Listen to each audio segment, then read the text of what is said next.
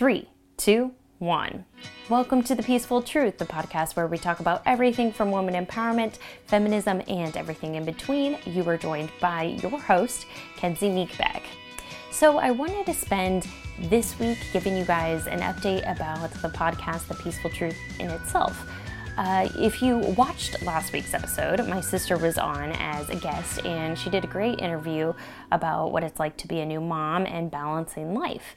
Um, but you may have noticed that my typical co host, Megan, for the past year and a half, was not on. And this is because of professional reasons. Um, we have determined that she's no longer able to do the podcast as of right now. So the format will be changing. There's going to be more interviews. There might be a few episodes like this one where I'm hosting by myself, or I'm going to have some friends on to be co hosts. Um, so I'm excited about the new direction. I'm going to miss Megan a ton being my co host all the time. Uh, but I just wanted to let you guys know what's going to be happening and give you guys a quick update. That being said, there's going to be maybe some growing pains. I want you guys to be patient with me while I'm figuring out the new format. I want to continue this podcast though because I'm very passionate about the topic. It's a really good outlet for me, and I'm excited to continue it um, and continue talking about something that I'm passionate about women's rights and gender equality uh, overall. So I'm really excited to keep talking about it, and I hope you guys keep listening. So, beyond that, I wanted to give you guys a personal update. Why do I just have blinds behind me with a light on me in a random room?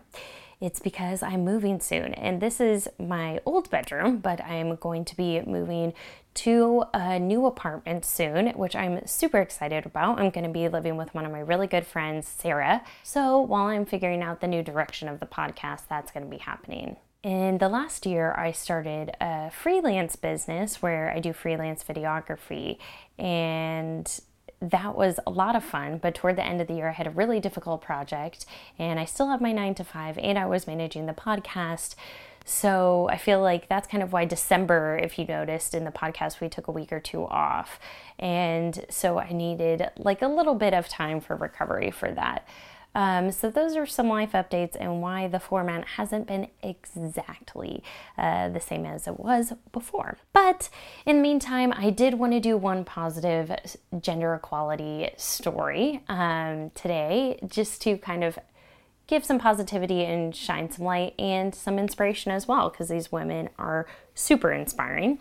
Last week in India, a 385 mile human chain was formed by Indian women standing up in support of gender equality. And this information I am getting from the BBC.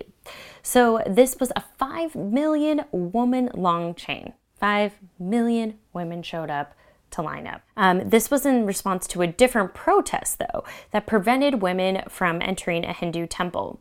So, back in September, a court ruled that it or overturned a ban of a historical shrine that didn't allow women of menstruating age to come to said shrine. Protesters of this overturned ban have attacked female visitors, and the left wing government coalition decided to organize this human chain.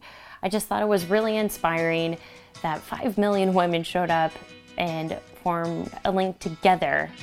And it just kind of shows, um, with everything in the Me Too movement and everything else, how powerful if we combine together and stick up for one another, how powerful of a force we really can be. Thank you guys so much for tuning in this week, and I'm excited to see you guys next time.